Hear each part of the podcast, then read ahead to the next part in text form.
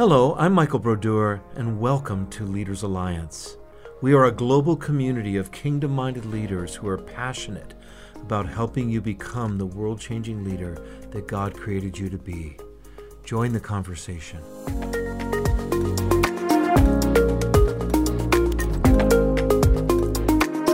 Hello, everybody. My name is John Bootsma, and I am stepping in for Michael Brodeur, who is currently in Brazil uh, ministering there. Uh, welcome to our Leaders Alliance podcast. Um, we are thrilled to be able to have with us today Peter Young. We'll be bringing him on in a minute, but I just want to tell you a little bit about Leaders Alliance. We are an organization uh, under the banner of Catch the Fire that seeks to bring together both marketplace and church leadership for the purpose of kingdom values distinction how does that what does that look like as we see that uh, see the kingdom of heaven advance in the realms regions cities around us? And how do we cooperate with the holy spirit in bringing that about? We really want to collaborate together uh, to bring kingdom values uh, to different spheres of influence whether it be government whether it be business whether it be the church and uh, really seeking to listen to the holy spirit as to uh, his this time and season and so I'm thrilled to be able to be uh, joining and be with Leaders Alliance in moving in that direction. We got a number of people from around the globe that have joined us. We also have a podcast once a week, and we're thrilled today to be able to have with us Peter Young. Now, Peter's uh, spent 19 years as a uh, as a commercial banker. Um, Peter runs and actually planted a church out in Denver a number of years back. He's the founder of that church. He's really sought to carry the values of the Word and the Spirit of God, really seeking to bring revival, equipping believers, uh, engaging the place of radical discipleship, bringing emotion. There is an element of being a hospital uh, in the body of Christ and in the church that Peter has tried to champion in that place, but ultimately seeking to be uh, a, a, church and an agency to release the kingdom of God in a multicultural, multi generational way.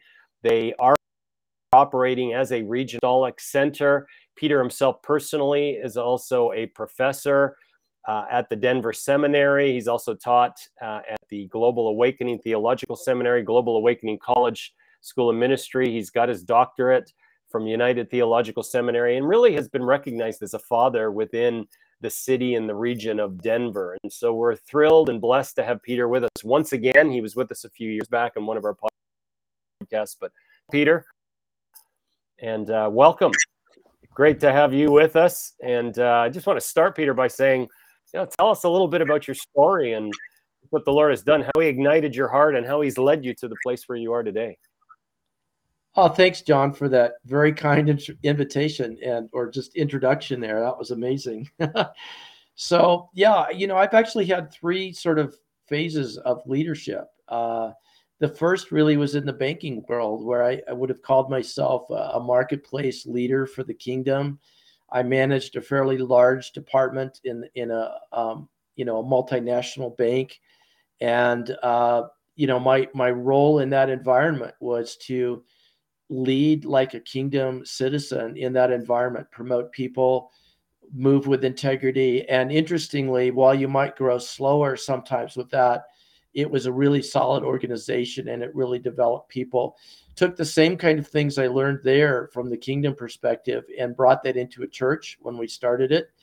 And uh, we started in the Vineyard movement. Um, uh, we had a major move of the Holy Spirit in 2002 that uh, similar to what happened with Catch the Fire. We uh, we were asked to disassociate at one point, hmm. given the kinds of things that were taking place uh, in that uh, in the, the move of the Spirit with us. And uh, we ended up coming under Catch the Fire, as well as Randy Clark's ministry and Bill Johnson at Bethel, sort of as our primary apostolic covering. So that's a little bit of the history there. And and now in my latter years, the Lord has allowed me to be a father in the city. So I sort of wearing two hats right now. I, I'm the lead pastor of a church locally but also work with business leaders, other church leaders, other apostolic fathers in my region. And I'm trying to wear both hats at the same time. So it's been an interesting leadership journey. That's a little bit about my whole life with that. So, yeah, that, that's a very brief nutshell. Well, it, it must take something to go from being a banker and suddenly, you know, be recognized as a father in your city. I mean, how does that happen? And also, when you began, when you felt the Lord say plant a church, and yet you really geared to becoming an apostolic resource center. I mean, tell us, tell us a little bit more about that journey and how those two work side by side as being a father and the head of an apostolic resource center. Yeah. Well, one, one thing I've learned, uh, John, is that leaders develop over time. Uh, um, guy named Bobby Clinton, who was at Fuller Seminary, wrote a book, The Making of a Leader, and he talked about the process stages God brings us through until we hit sort of convergence. And I think this really began for me when I was in college. I got saved in a fraternity house. And uh, I was 19 at the time, and the Lord said, When you're 40, you'll be a pastor. And um, I'd sort of wondered about that. I was very avid about, I led a Bible study at the fraternity house. I, I led a study at the bank where I ended up working after college. And, and yet I realized that my time in the marketplace was very, very instrumental. And I, I really approached it from a kingdom perspective. You know, I had a Bible study I was leading there, witness to people in Fortune 1000 companies and I actually had more people in the marketplace say, Have you ever thought of being an, a pastor than I did in the local church? I was serving simultaneously in an elder in a church, leading a children's ministry, starting small groups, working with a college ministry. It depended on the season. But uh, the, the, the call to ministry was not so much um, a dramatic call as much as an invitation. Um, when I was roughly um, 33 at the time, I um, I had really accomplished what I wanted in the marketplace. I'd become a manager. I had really established a department that was really moving with integrity. And I wondered, Lord, I'd like to be a pastor. I've, I've had so many talk about it. What would you think? And the Lord spoke to me and said, um, You can either be stay in the marketplace and you'll become a marketplace apostle. And I at that time, I had no idea what the word meant, you know, other than just sent one um, in the marketplace, or you can become a pastor, and I'll bless either course. And so I ended up choosing pastoring. It's less financially lucrative, I can tell you that much. But um, and I miss the marketplace piece because in the marketplace, you get to bring the kingdom in realms that you don't see as a pastor. I, you know, um, I, would have so many clients talk to me about the Lord. They could just see it on me, and I was not, you know, closed. I'd give prophetic words, and people, what's that? And they they just invite me to speak into their life. But now I do it as a pastor predominantly, and so I had influence in the bank where I was. I was known by most of the corporations in the area because we were the largest bank in our region, and I did bank most of the large companies.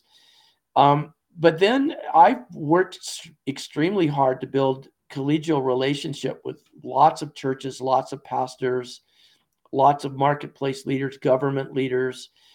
And it's been a, really a, a 25, 30, 35 year process of literally getting to know people. And the approach I have with that is how can I serve you? I honor their ministry, I honor their business and I try to add value. I try to bring value to wherever I go.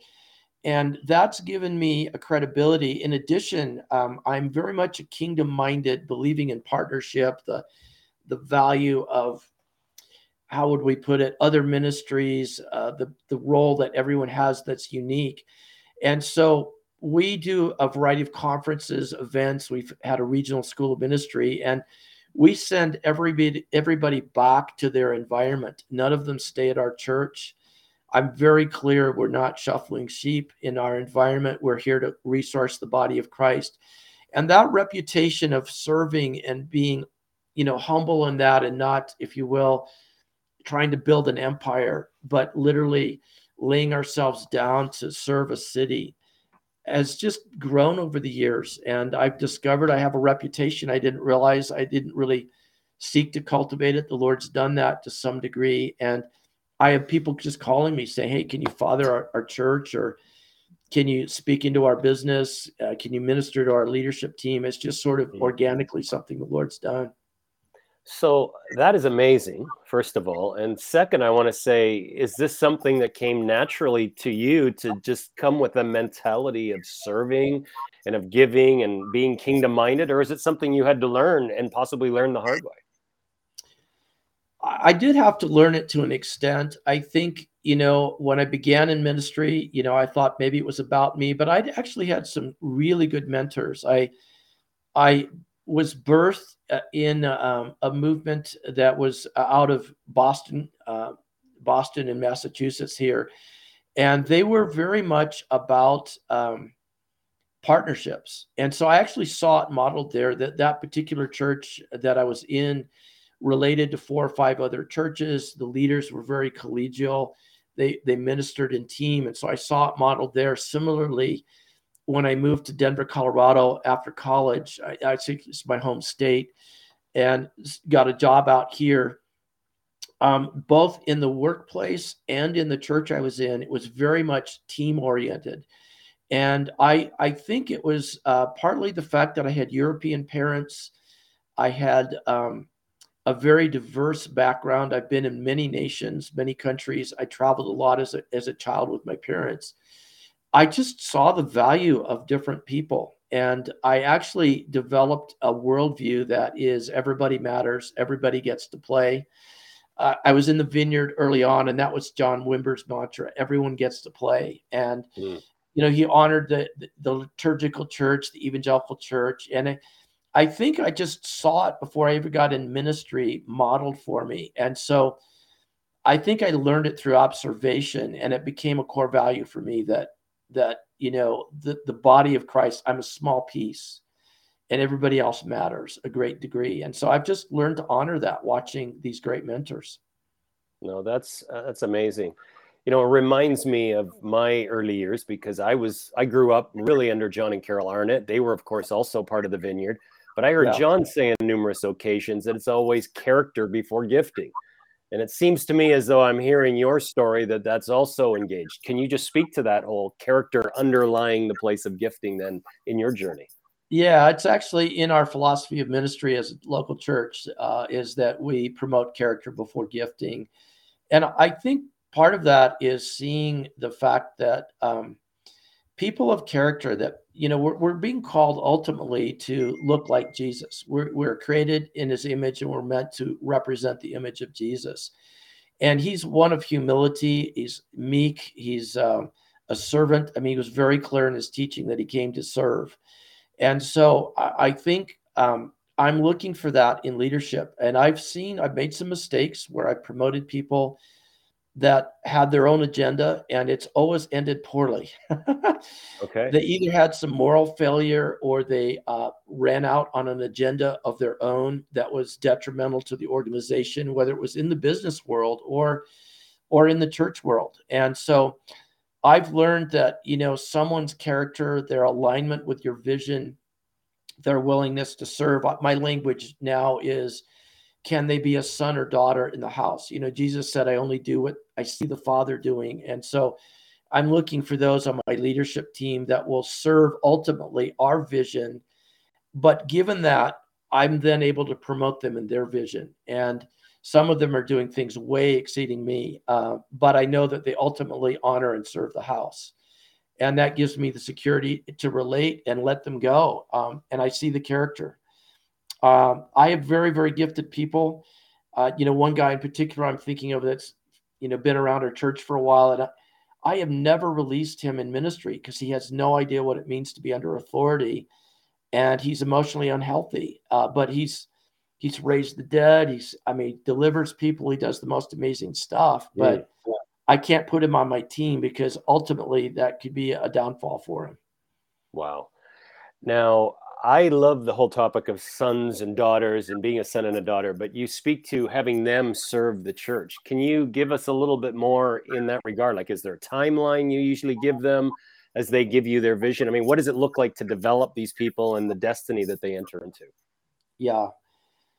Well, it, it's varied for me. We're, we're, actually, our ministry has become what we call an apostolic resource center. We're sending people out continually in fact, we even planted a church during COVID and sent out. Actually, we we flew in three leaders. We flew in Leif Hetland, uh, Bob Hazlett, who's a prophet. We flew in people to ordain him. We sent 60 of our people and we paid his salary for a year.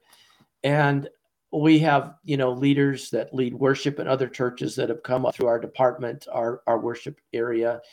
And I, I think, um, you know, I think in answer to all this, this, this issue of sons and daughters is really an alignment of and, and um, you know, Leif Hetland once said to one of my associates, um, that he invited to travel with him to the nations. We'd, we'd heard the call on his life for that, and he was ready to go run do it. I said, No, I think you need to come in humbly and come under and serve. And, and Leif spoke to him and said, Unless you learn to be a son to Peter Young at his church, you'll never be a son to me in the nations. And and I understood that when I heard that spoken, I realized that is the that is the the qualification for promotion is we learn to be a son. Yeah. And so I have positioned my heart, every leader I've been under, um, I have served their vision until the Lord my and then with that I just trust the Lord. Lord, if I'm faithful to serve their vision, at some point you'll you'll have people serve mine. And I'm just not nervous about it because it's not me that's building the church, it's his church anyway. And so I'm looking for people that are first of all wanting to serve my vision, but then I'm listening what's their vision and then I actually pr- promote. So the gentleman we planted a church with, he was only on my team like three years. He was ready in three years. He came out of seminary, saw the call of God immediately on his life, and put him in charge of the first year at our school of ministry. And before we knew it, he would said, "I'd like to plant a church," and it was within a year that we we sent him out. Other leaders have been about five years, some are ten years. It just depends on their maturity, their calling, the timing of what they're about. But I won't promote them unless they learn how to be a son in their heart. First to Jesus, then to myself or Mama Gwen. That's that's my wife. Um, and they call me Papa Peter, which they it's kind of an alignment. It's hard to explain. And once they're aligned, I can get behind their vision fully. So you're Papa Peter. You're not Pastor Peter. You're not Apostle Peter. You're Papa, Papa Peter and, yeah. and that's their choice of language. And, it is their choice, and it, and it, matches the culture of your church. It does. That you've developed. Yeah, if people would go to our website, they'll see. Let's bring up Papa Peter. You know, that's the language, and and actually that mattered to us when I was called Pastor Peter. One person at one point tried, one of my staff tried to call me Apostle because I do function that way. We have a signs and wonders kind of ministry, but um, I, I just hate titles because it separates. But father is family language, and in family, good fathers and good mothers, um, they say this. You know, my ceiling's to your floor. You can exceed me. And I remember it was uh, it was the man of fire, Annibal from Argentina. He came. He was in Denver at one point. I was in the meeting and we went forward for impartation. My son was in the meeting. We weren't sitting together. I was sitting front row with some pastors and my son was somewhere and we we came forward and I watched him minister. He was giving prophetic words. He went to my son and uh, said, Son, what are you doing in the church? And, uh, you know, he answered, Well, I, I lead worship. He was our worship pastor at the time. I work with the young adults, I, I work with graphics and media. And he said, No, no, you don't understand the question. What are you doing in the church? And you know, John sort of stumbled for a moment, said, Well, I, I lead this. He said, No, no, missions. And he laid hands on my son. And and I'd I'd seen that when he was two years old. He got a call to the nations and he went down instantly. And then he walks 30 people over and stood right in front of me and he said, Are you his dad? And you know, I knew he knew it by word of knowledge. And I said, Oh my God. I said, Yes. And he said, Don't you dare put your mantle on your son. And uh, I'm like, Yes, Lord, you know. And what I learned from that was that just like I understood that from a dad son relationship in the natural, that of course I want my son. I knew he was called to the nations. In fact, by the time he was 22, he'd been in China, Thailand, Brazil, Ireland. I mean, he'd been in like 10 nations by the time he was 22. And I knew that was his call, but it was this thing of saying, your job as a dad is to make John amazing and fulfill his destiny and don't hold him back. And so I embrace that as a pastor or an apostolic leader of a church. And I actually have that mindset. everybody in my church is not there to build my ministry. I'm there as their dad to help them achieve their dream and their calling in the body of Christ. And that has changed everything. And people feel that. And that's why they call me dad or papa, is because they know I'll get behind them. Yeah. Now, I can only imagine that with that as part of your church culture, you've had people that when they think of dad in the natural, that it's been a very terrorizing, abusive, challenging language. So how do you how do you embrace these kind of people that kind of get into the mix or into the midst of the church, but dad is actually a bad word, is a, is a negative connotation yeah. to it. Well, we, we have 10 core cultural values, and one of them is the, the acronym is L for life, but one of one of them is what we call life supporting leadership. And I am really, really big on our leaders ministering in life. So part of it is it's modeled um, because you're right. Many people come in out of abusive backgrounds, or to be honest, abusive church leadership environments. Okay. I have probably a dozen pastors in my church right now that have been in ministry that got chewed up and spit out by the local church, usually by another leader, sometimes uh, wounding in the church. And they just need to heal and get well. And literally, they often sit for two to three years and they watch a different model of leadership that actually serves and honors and promotes and empowers and gets behind and heals and they begin to develop trust. So some of that journey john is is um, i literally live as a father. And uh, one of the ways i model this quite honestly is i have what we call an open microphone on sunday mornings. So this last sunday our children get words of knowledge. We had I should have the list, but it was like, you know, woman in a purple shirt wearing brown pants. You know, God is going to heal you today. You have an ankle injury. And we had probably 15 or 20 words from the kids, the age four to 10. And then they came in the service and prayed for people. And then we could hear everybody clapping as they got healed. And wow. what it modeled for people is I actually trust our children that there's no Julie Holy Spirit, that they can move just as powerfully as adults somebody had a prophetic word, I gave them the microphone and said, You give the word. And what I'm modeling is as sons and daughters, when I know you're aligned with our vision, I can release you and I can empower you, and I don't need to control the outcome. And it creates this environment of, of, of that's why I can describe it as permission giving environment. But at the same token, I must discipline that. If they're out of alignment, I have to call it. I have to call yeah. it what it is. And I'm very careful with that because if I let that go, it develops a culture of entitlement. And that's the last thing I want to do. Right. And that's what a dad does. They call out things as well. So Absolutely. tell us then, because you're stating that they have to be in alignment to the vision. So tell us a little bit more about the vision of your church then. Just elaborate on that, would you? Yeah. Well, you know, we say things that, you know, we're a covenant family and family means something to us. We're, we're looking at a family model because we believe transformations life on life. It's it's built in one-on-one relationships with moms and dads. So we're a covenant family about the presence of God and the kingdom life to our city, region, and world. And the the the culture of presence is important to us because we have a revival culture.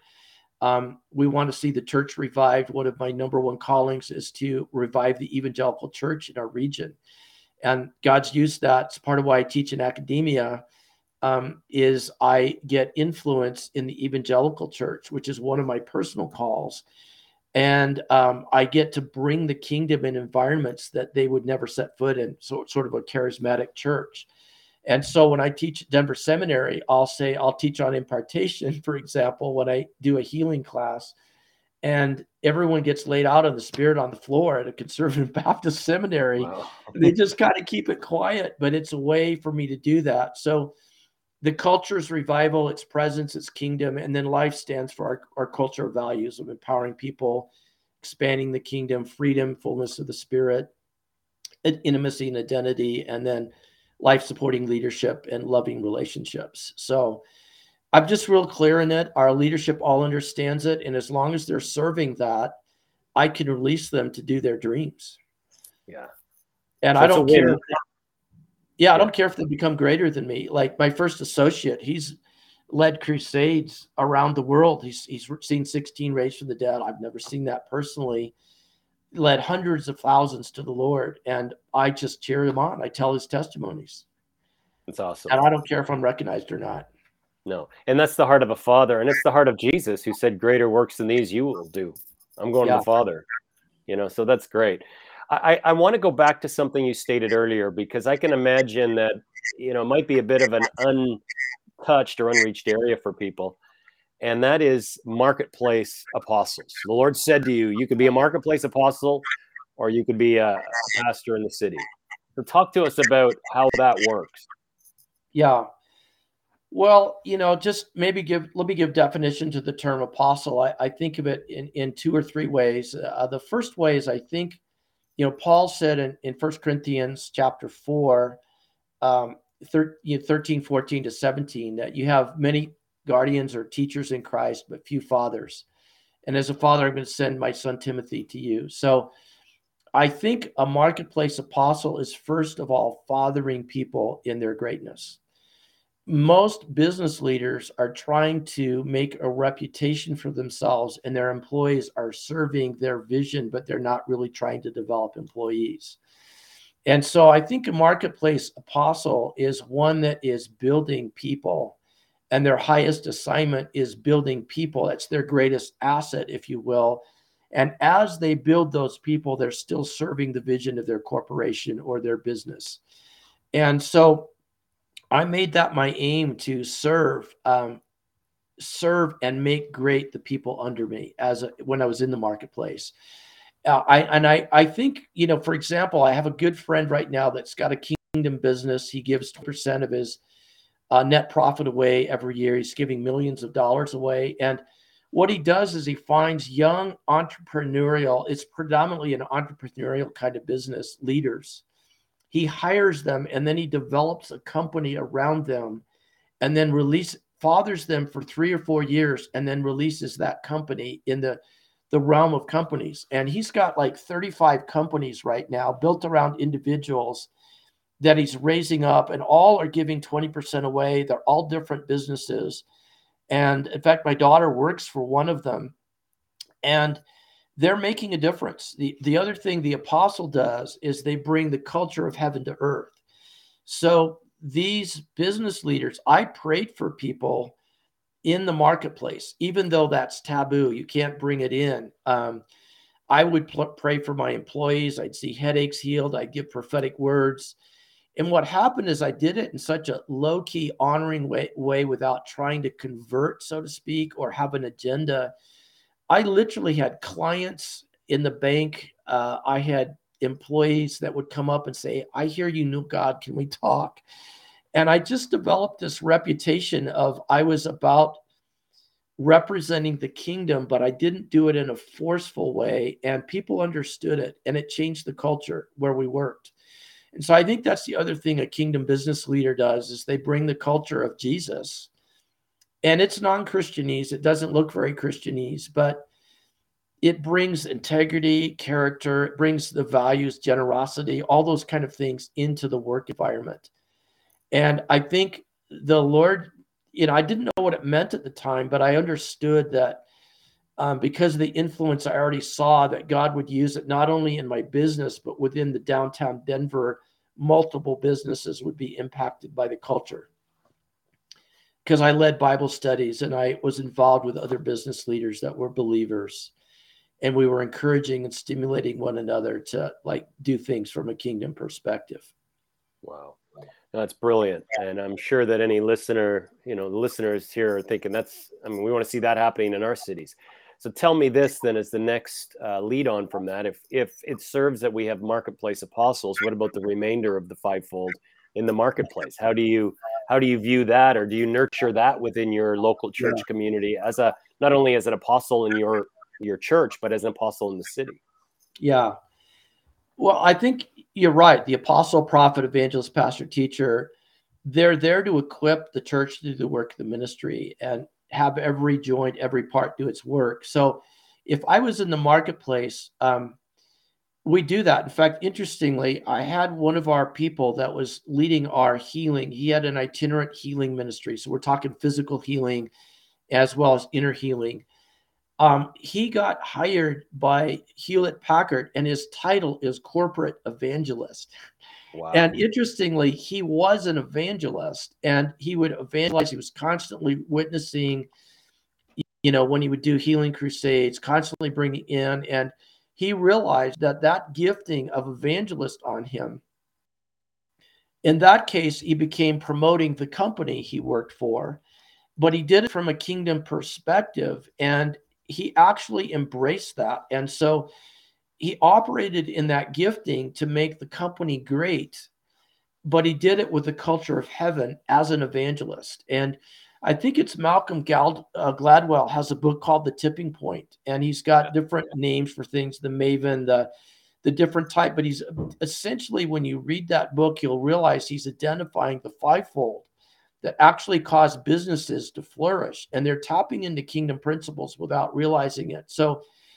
The, the gentleman I mentioned that has these kingdom companies, he's actually predominantly an apostle. He's a father. But um, my um, there's an, another lady, uh, Jessica, who used to be on my staff. She's a prophet, and she will she builds websites for people and then prophesies over businesses. And what she does is she will be invited to boardrooms around the the region to actually prophesy over leadership teams, and uh, and so she's got a kingdom business, and she's she's using her prophetic gift in the marketplace. And so I I think the role if you're a local church leader is to recognize that some of the fivefold people in your church, they're actually not called to the church. They're called to the marketplace. And my job is to help envision the prophetic person to say, what would it look like for you to prophesy into businesses? And you do it subtly. You don't use Jesus and certain language.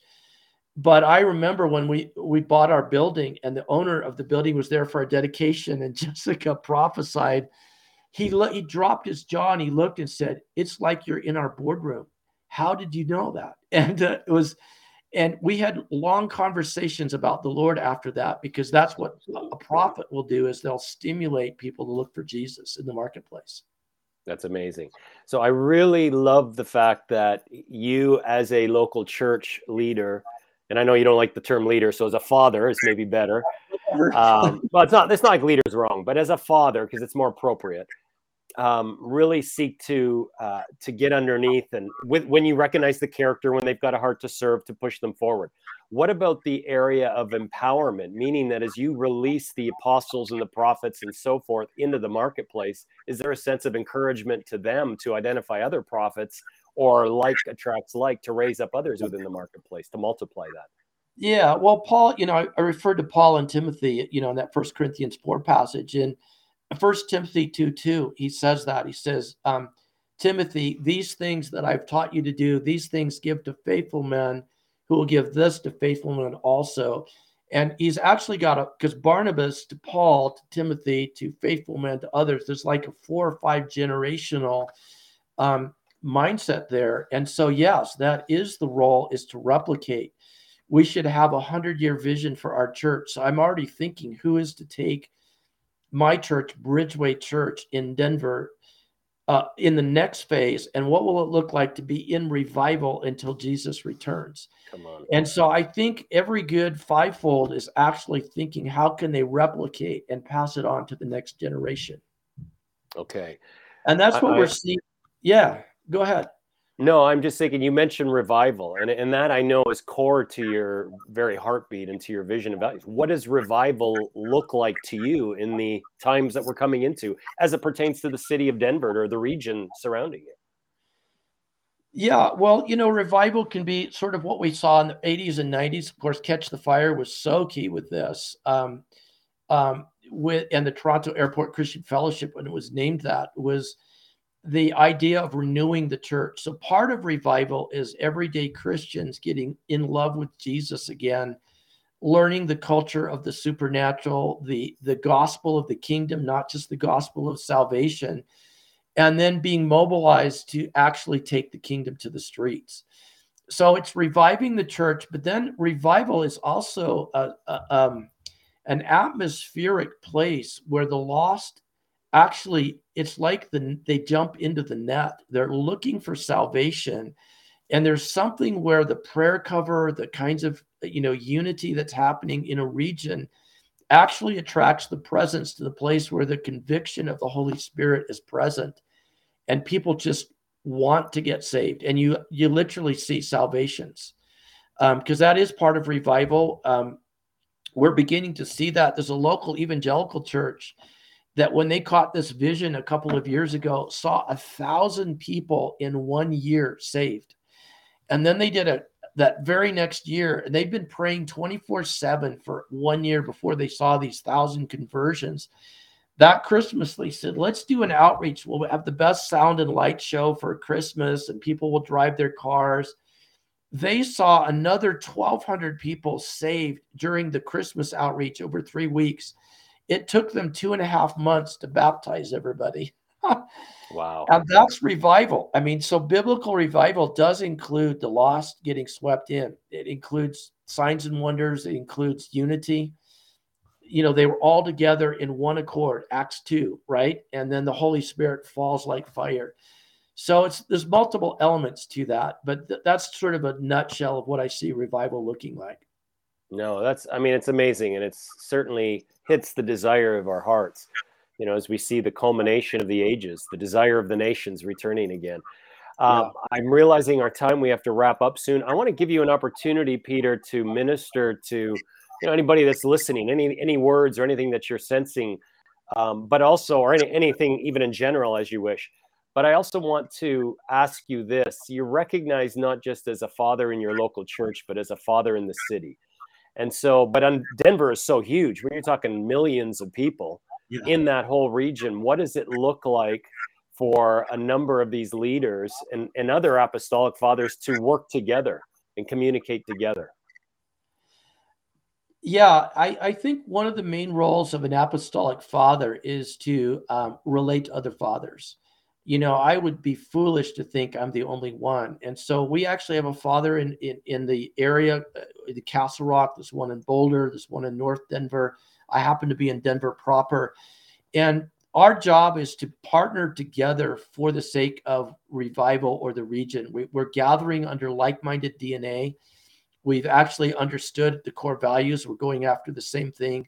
And we actually honor the difference in anointing. The, the guy in Castle Rock has the most incredible governmental anointing.